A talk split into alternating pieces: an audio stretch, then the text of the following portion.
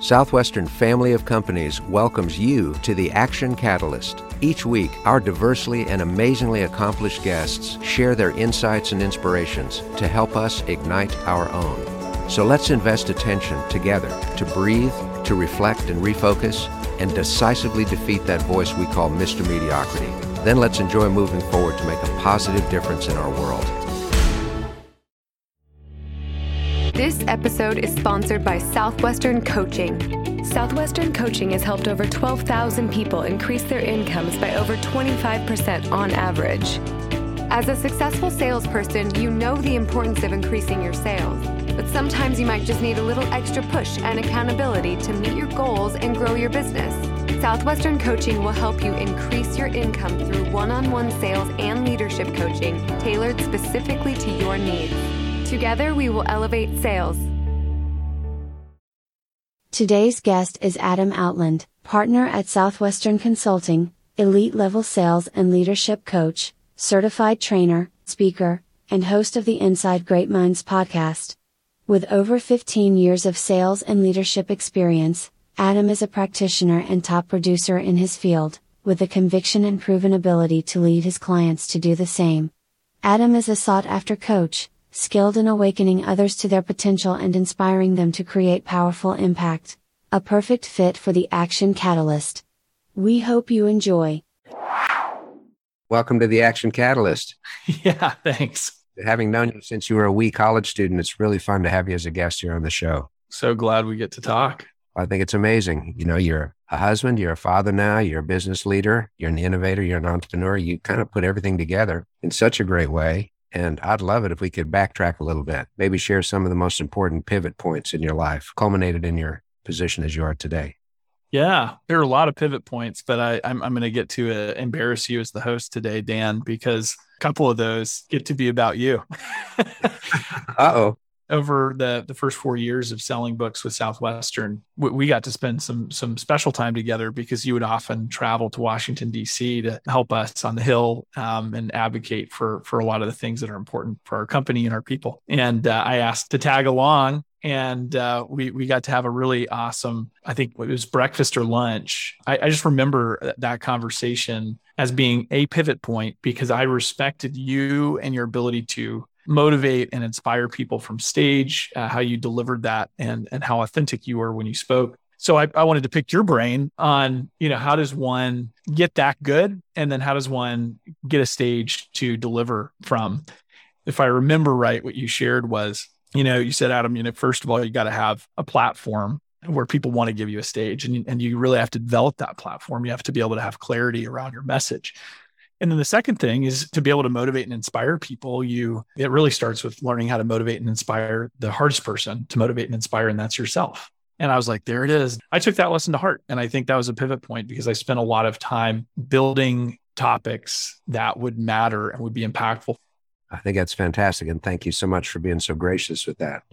Now, I know you were Southwestern Advantage for many, many years. You built a great sales organization. And you also were involved in a program called LEAD, which was on campus development and mentorship for students. I have a feeling that LEAD was a big, big part of the pivot point that led you to develop the student coaching program that you head up today.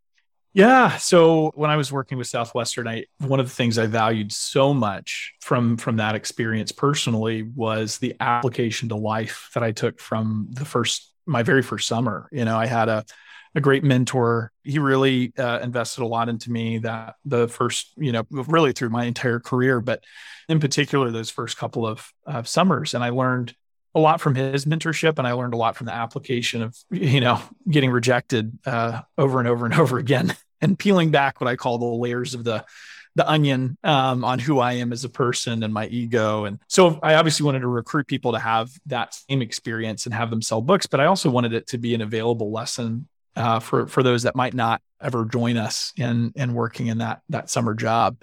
And I saw a lot of the the student managers, the people that I would recruit, develop, and bring with me to go sell during my college summers would go back to school and and, and wouldn't really apply the lessons. They they would just kind of isolate their work ethic and drive they were learning from our program and their persuasion skills and their discipline to the two and a half months over the summer. And then some of them would just forget they learned that lesson when they came back to, to college. And so I built a little program called Lead for myself. I, I needed it. Uh, I, I, wrote a whole book, a notebook for goal setting, creating a vision, developing a, a greater vision, not just for our selling career, but in life in general. I first applied it to myself. It was really helpful in having me some helping me have some of my best GPA semesters and most involved semesters in college. And then I turned around and uh, modified it a little bit and started giving it to to my student leaders when they got back from the summers, so they could self apply it for themselves. And then we expanded that to providing it freely on college campuses to equip young people with those skills. And we were doing it freely and not monetizing it necessarily, but I think that um, that actually ended up being a, a really big part of the experience. I'm sure that it was. Now, along the way, Adam, have you hit any brick walls in your career trajectory? Something out of nowhere just floored you and stopped you? Oh, yeah. So, as a, a part of my role today is still doing professional one on one coaching and consulting. And I literally was just having this conversation yesterday with a client who had uh, lost a number of his team members. They switched careers, switched jobs. You know, he prided himself on on being a great leader and when you have two, three, four people leave to go do something different than work with you, it can be very easily easy to take that quite personally. And I found I was able to draw from some of my my sales management experience that I personally had, and I I related to my client. Uh, I told him I've done a really good job at at that, and I've done a really horrible job at that. I specifically recalled a time where I I think I had a lot of as a leader, I was kind of at a low point and I was very focused on myself, on my success. And when people were leaving my organization to not necessarily return to continue to work with me, I was coming at it like to, to literally beg them to stay because I was I was in a spot where I was like, oh, I, I need you. I, I I've got to have you here. And it was really unhealthy, you know, mentally to, to be in that place. And it obviously didn't do any service for for the people I worked with. And, and I'm still close with a lot of those people today but it was a great lesson because it it taught me how to not be and i was able to share that lesson with a client and i said you know we we have an opportunity to develop people and i have the benefit having started my career as an 18 year old to see already as a 36 year old how much impact it can make in some of the people that we've managed to develop while they were still in college and once you see that, you really understand, I think, a lot more about what leadership is. It's not about them having to work with you their entire career. It's about equipping them and watching them be better parents, uh, better spouses, better leaders in life. And uh, everybody is going to leave at some point for retirement, for passing on, to move to another business. And so we have to be able to let go graciously and, and wish them the best in their journey and realize that um, we can build and not need every single person to stay. It sounds like you shared a lesson on perspective then. That's right. Yeah. Now, Adam, you have a great thirst for learning, a great thirst for entrepreneurship. What causes you to grow and keep growing instead of just being stable? Because as, as a as a business coach, you're highly successful. You know, you can have had a very financially stable, successful career. But there's something in you that drives you to keep growing and not get complacent. Can you share any insights on that? Yeah, I think it comes back to developing the the lead notebook one of the big questions i asked myself and i wish i could quote the right author here um, i think it was blanchard but the book was called success principles and it's a tome filled with really good principles but there's one chapter i read on developing a personal mission statement. And that was one of my primary exercises. And I spent a couple of days in my room, kind of locked in my room, just really brooding and redrafting this mission because it needed to represent something really important. It had to represent my life. and my life's work and and try to get that down to one line is no easy task but he gave a simple formula to do that he said you know the first question you ask yourself are what are different qual two two qualities or two strengths that you possess that are fairly unique to you then the second question was how do you enjoy using those qualities in service of others, right? How do you enjoy using those strengths? And then the third is to imagine a world that's a little bit more perfect than it is now in terms of how people interact and engage. And, and to describe that world as you see it. So your community, how would your community be a little bit different if you could make it a more ideal place? And then you combine those to, to create a mission. And I finally landed on a mission that to this day I still lean into, and that's to use my charisma and creativity to help others realize that they can have a greater impact in this world. That mission statement led me to, to work with Southwestern Consulting as a coach because I realized I could both sell and deliver that mission to the world, which is one on one coaching as a way to equip people with their potential and and help them see they can have a, a really large impact. And then the second thing was implementing that strategy to a younger age demographic. I said, you know, we we do great work with with adults. What if we caught someone in ninth grade or in eighth grade and we equipped them with some of these lessons and they still had all this life in front of them? What could we do? And so that led me to to, to growing into developing the student coaching uh, curriculum that we have in, in Southwestern coaching today. Mm-hmm. Well, expand a little bit on that curriculum and, and the number of lives that you guys have changed and impacted the coaches that you have but then also how you how you expanded it and the number of lives you've been changing. So riff for me for a minute on that topic.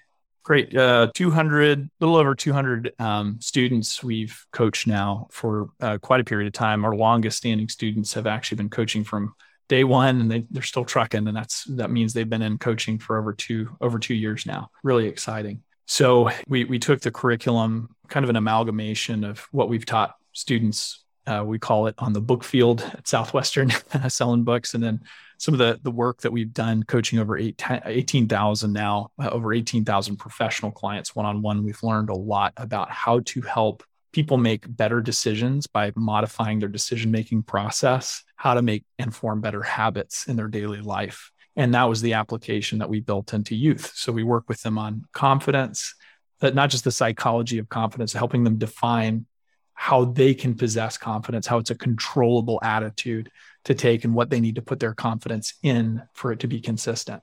Um, goal setting, vision, emotional intelligence. The list goes on. We keep adding to it every quarter. That's been our curriculum.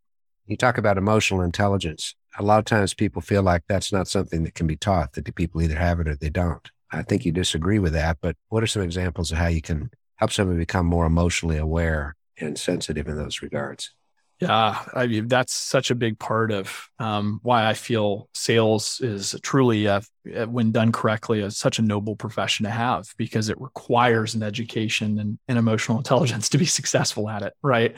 And when you boil down sales, sales is about a trans, not just a transference of emotion and your conviction became, becoming someone else's, but sales is really just about building relationships. And I feel that someone who's well equipped in emotional intelligence um, you could say that same person's well equipped in sales. They have an, an ability to build relationships and trust with people quickly. And that includes the ability to listen and ask good questions, um, to, to be able to speak and, and be aware of how your words impact others.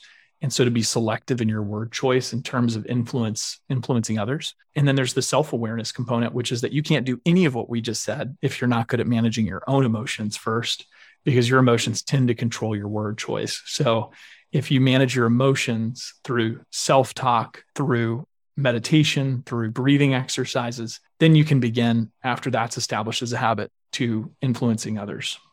Mm-hmm. You know, the first time I heard the term emotional intelligence was when Daniel Goleman wrote his book 30 some years ago on the subject. And he talked about the famous marshmallow experiment with little children at, at Stanford. Do you think it's possible to teach teenagers this concept of deferred gratification and postponed rewards?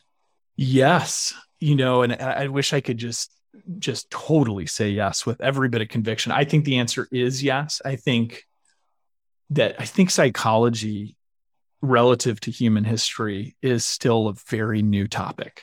That's what I'm coming to realize. And as as much as there's studies um, that a lot of our uh, the, the books we really enjoy they quote uh, a lot of scientific studies. We we we starting to find out more and more that some of those studies were not great studies. you know that were done 100 years ago and uh, i actually in, in, fact one of them from uh, uh, stanford um, i believe he's a stanford psychologist who wrote on um, habits recently um, uh, uh, he did a podcast episode on tiny habits he brought up how a lot of past studies on habits as we talked about emotional intelligence and other things, uh, we're, built on the, the rule of 21 days. And while repetition does play a role, he said a much more important facet that we've recently learned um, that deviate from some of the old studies that weren't quite as sound is it actually is important to feel really good about the thing you're doing for the first time. And to, so it's it's actually healthier to set lower minimum goals because how you feel matters.